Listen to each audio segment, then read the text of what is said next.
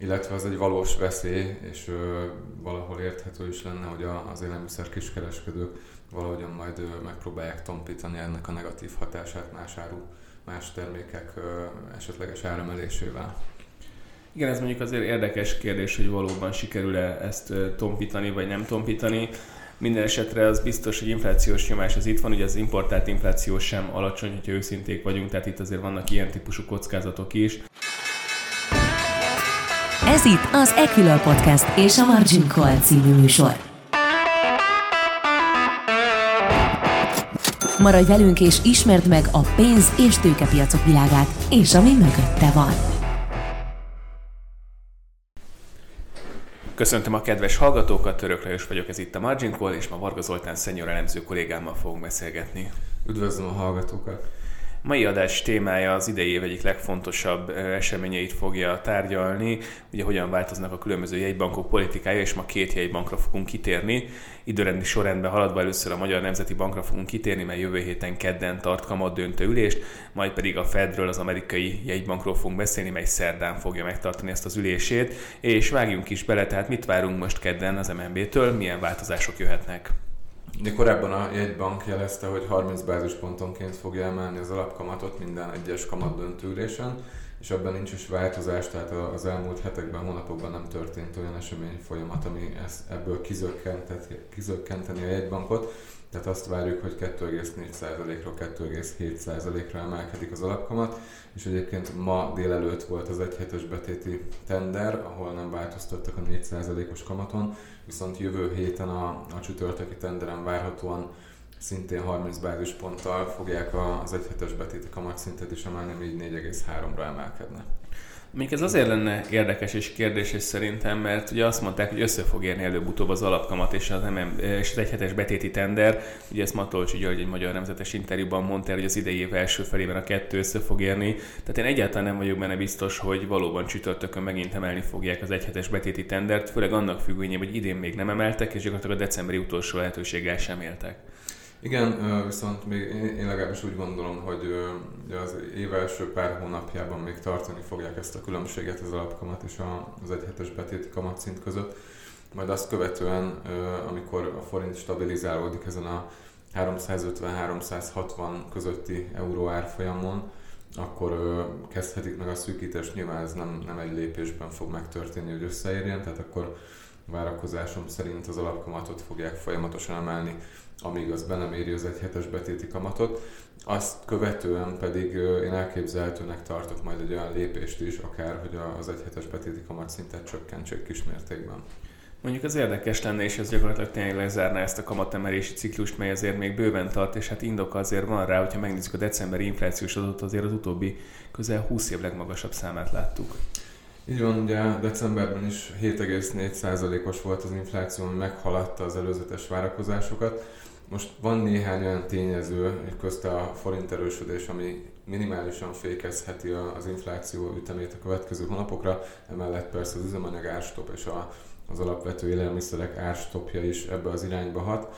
Viszont felfelé mutató kockázatként továbbra is ott van a magas olajárfolyam, az energiaárak, illetve a, az árbérspirál, ami már megindult Magyarországon, emellett pedig a másodkörös hatások is jelentkeznek, illetve amitől a jegybank is tart, és mindenképpen szeretné megelőzni, hogy az inflációs várakozásokba beépüljön a magasabb infláció, hiszen ez egy újabb spirált indíthat el. Tehát egyőre még nem lehet hátradőlni. Úgy gondolom, hogy nagyon lassan fog sikerülni csökkenteni az inflációt, és az év közepére már 4% körüli szintre sikerülhet a magasabb bázis hatása miatt is, de az év egészében még, még magasabb inflá- 4%-nál magasabb inflációra számítok. Igen, azért azt én elmondanám, hogy voltak ezek a kormányzati intézkedések, ugye tudjuk, hogy rezsiár befogyasztás is megtörtént már jó pár évvel ezelőtt, tehát az a rezsiár csökkentés ez velünk van. Tehát ha az inflációt szigorúan nézzük, akkor ez egyébként elég jelentős hatású. Tehát mondhatod, hogy az energiárak persze be fognak gyűrűzni az elmerkedő árakban, de ez csak a másodlagos hatáson keresztül. tehát a mért inflációban ezt nem fogjuk látni. Amit viszont kiemelnék, hogy ezek a mostani beavatkozások, tehát főleg az alapvető élelmiszerek, ez egyáltalán nem biztos, hogy olyan mértékű infláció csökkentő lesz, mint azt a kormány várja, hiszen ezek nem egy nagy súlyú termék, amiket belerakta. Ráadásul elképzelhető, hogy a többi termék árát emelni fogják, hiszen nem akarják a veszteséget lenyelni a különböző kiskereskedelmi láncok. Tehát itt azért több kérdőjel is van. Persze Nagy Márton már rögtön belengedte, hogyha szükséges, akkor további beavatkozások is jöhetnek, hogyha ezt így próbálják áthárítani a, az kiskereskedők.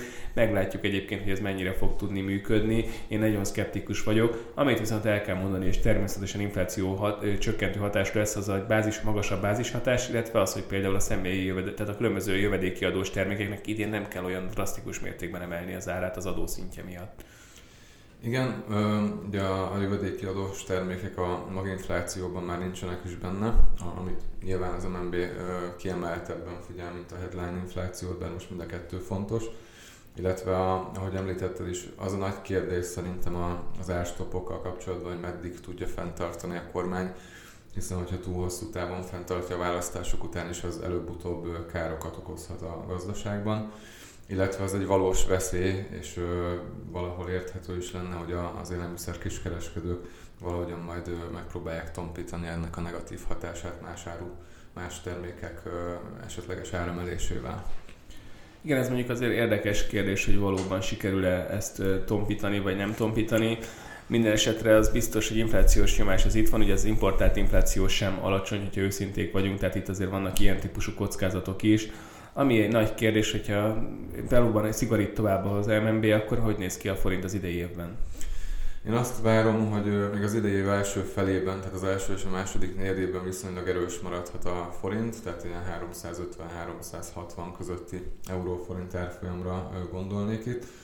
Majd amikor az amerikai egybank megkezdi a kamatemelési ciklust várhatóan már márciusban, onnantól kezdve egyre nehezebb helyzetbe kerülhetnek a feltörekvő gazdaságok jegybankjai, hiszen a, a várható dollár erősödés és a csökkenő kamatkülönbözet mindenképpen a feltörekvő devizák ellen szól majd. Igen, ezért ez érdekes lesz, hogy azért most a januárban volt egy óriási forint erősödés. A kérdés persze részben az, hogy miért volt decemberben ilyen gyenge a forint, ha őszinték vagyunk, az is egy felvethet kérdéseket. Láttuk, hogy az MNB-nek jelentősen emelkedett egyébként a mérlege a decemberi hónap folyamán. Januárban meglátjuk, hogy ez emelkedett vagy csökkent, azért erről csak így jóval később fogunk tudni pontos információkat szerezni. De minden esetre azért az, hogy a forint ilyen jó erőben van, az mindenképpen segíthet az MNB-nek, és valószínűleg szerintem azért is maradtak el most az egyhetes betéti szigorítások. Igen, abszolút így van. Ugye az egyhetes betéti kamatszintet deklaráltan az MNB arra használja, hogy a pénzpiaci zavarokat, ami egyrészt ugye a forint gyengülése ellensúlyozza, illetve kezelje, és most nyilván ilyen forint árfolyam mellett nincs rá szükség, de a későbbiekben még adódhat olyan helyzet, amikor, amikor ismét emelni kell majd az egyhetes betéti kamatszintet, és ugye most az a legfontosabb kérdés, hogy a, az alapkamat és a betéti kamatszint közötti távolságot meddig tartják majd, illetve mikor kezdik majd közelíteni egymáshoz. Ami még szerintem egy érdekes kérdés lehet az idei évre, az az, hogy vajon hol tetőzhet ez a kamatszint, mind az egyhetes betéti tender mind az alapkamat esetén. Tehát korábban azért azt számolgattuk, hogy az 5%-os lélektani határ azért már nagyon érdekes, hogy el lesz-e vajon érve, és vajon ide el fogunk-e jutni. Mit gondolsz, idén elérheti az alapkamat, vagy az egyhetes betéti kamat a kettőből bármelyik is az 5%-ot, vagy esetleg fölé is mehet? Én alapforgatókönyv szerint nem várnék 5%-os alapkamatot, illetve a betéti kamatot inkább ilyen 4,5%-ra tenném a tetőzését.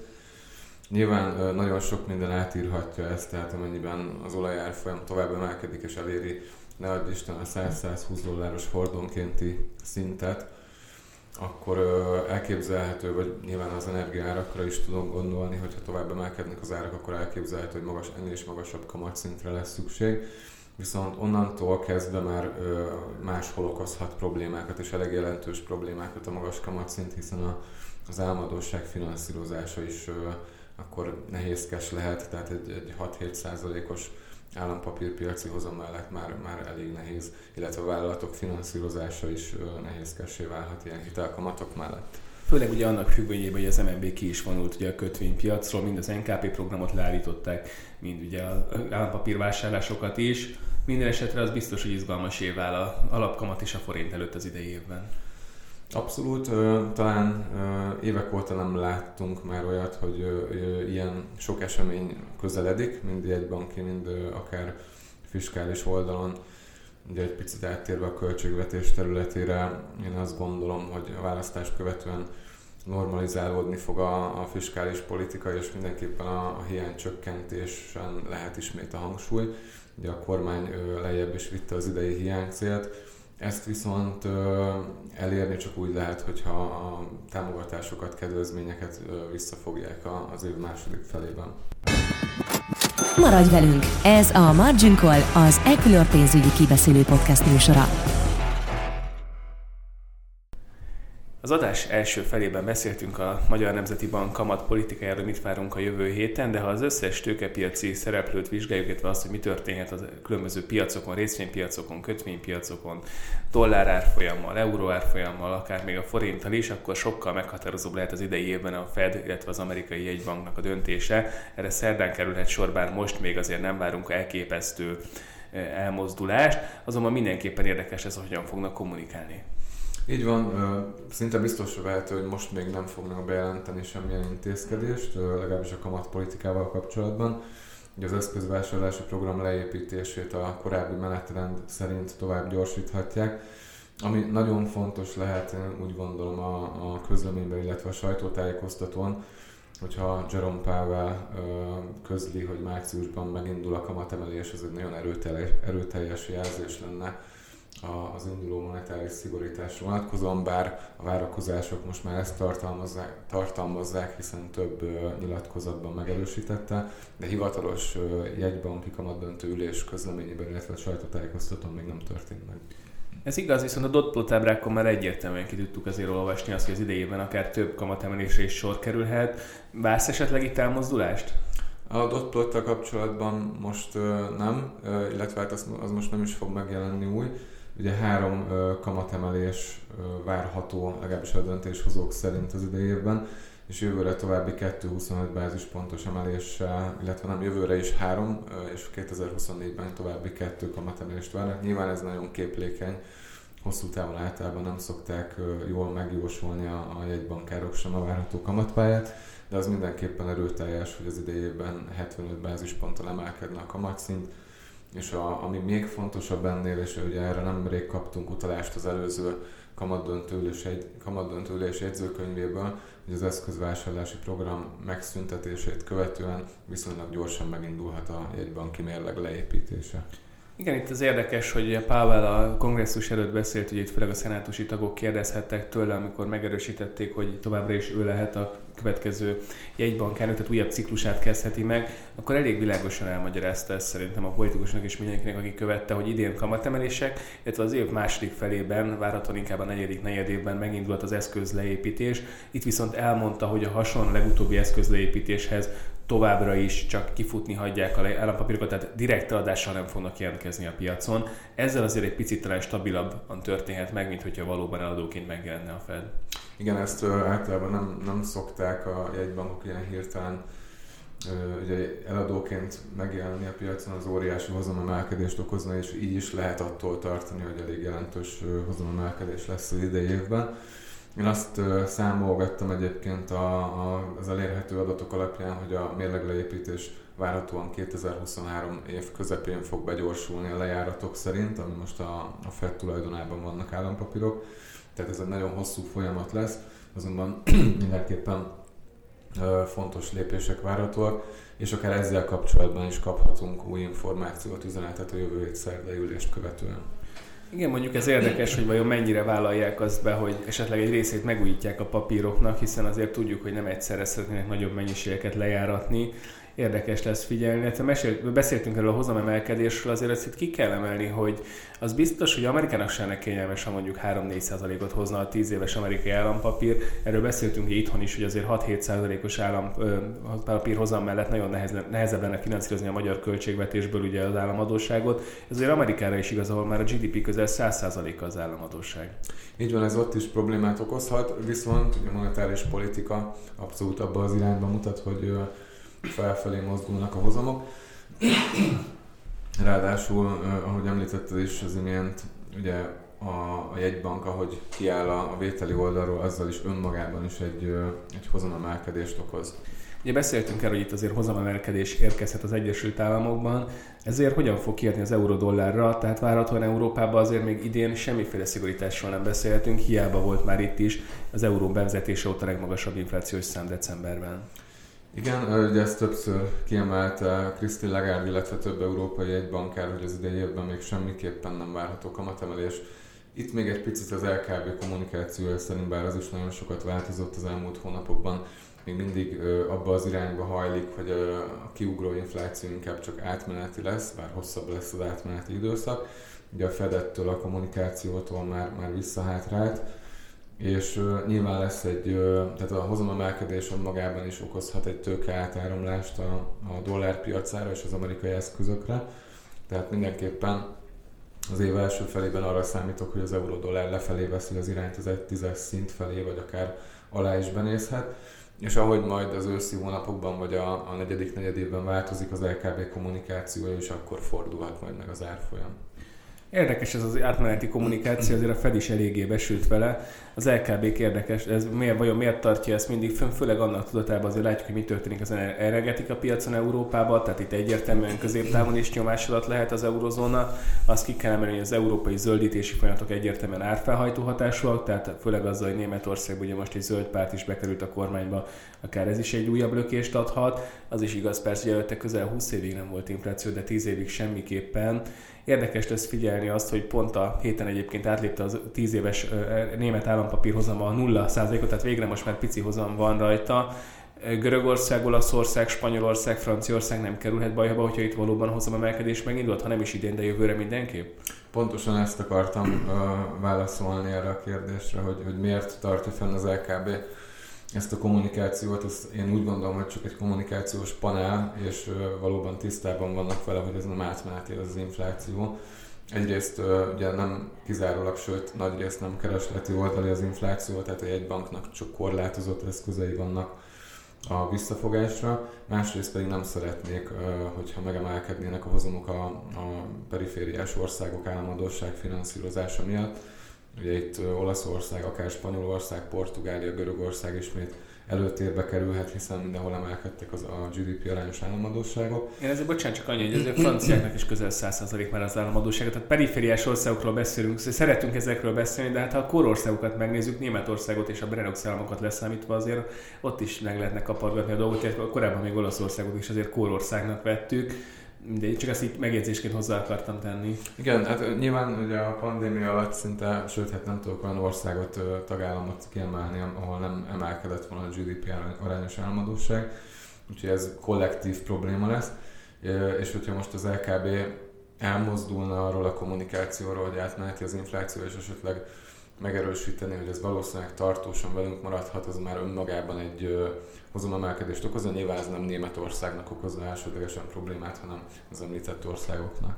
Kicsit térjünk vissza az Egyesült Államokba, mert idén valószínűleg azért ott fog több izgalom történni ilyen oldalról mindenképpen.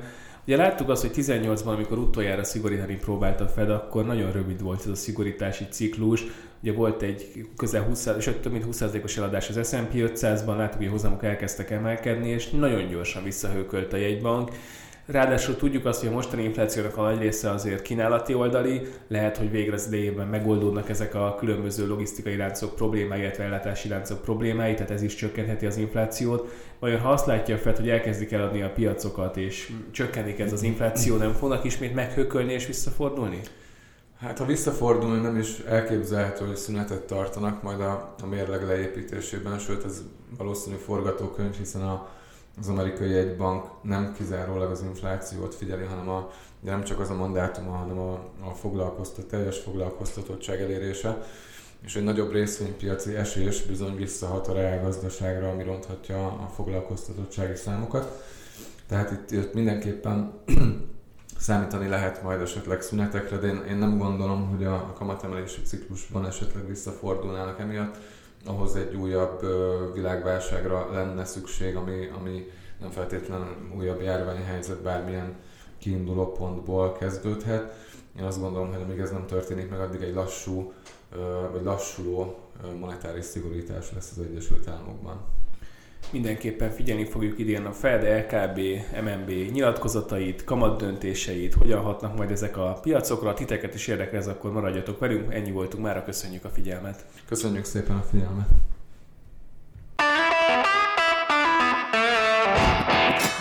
Ez volt a Margin Call, az Equilor pénzügyi kibeszélő podcast műsora. Ha tetszett az adás, iratkozz fel követőink közé, vagy honlapunkon hírlevelünkre, hogy elsőként értesülhess a legizgalmasabb tőzsdei sztorikról. A műsorban elhangzott információk marketing közleménynek minősülnek, és nem a befektetési elemzés függetlenségének előmozdítását célozza. Az elhangzottak tájékoztató jelleggel bírnak, a megszólalók adott időpontban fennálló véleményét tükrözik, nem minősül bármely pénzügyi eszköz jegyzésére, vásárlására vagy eladására történő felhívásnak, befektetési tanácsadásának, továbbá befektetési döntések alapjául sem szolgálhat. Az elhangzottak nem tekinthetők szerződéskötésre vagy kötelezettségvállalásra történő ösztönzésként, azok kizárólag saját felelősségre használhatóak fel. Részletes tájékoztatóért keresse fel honlapunkat www.ekilör.hu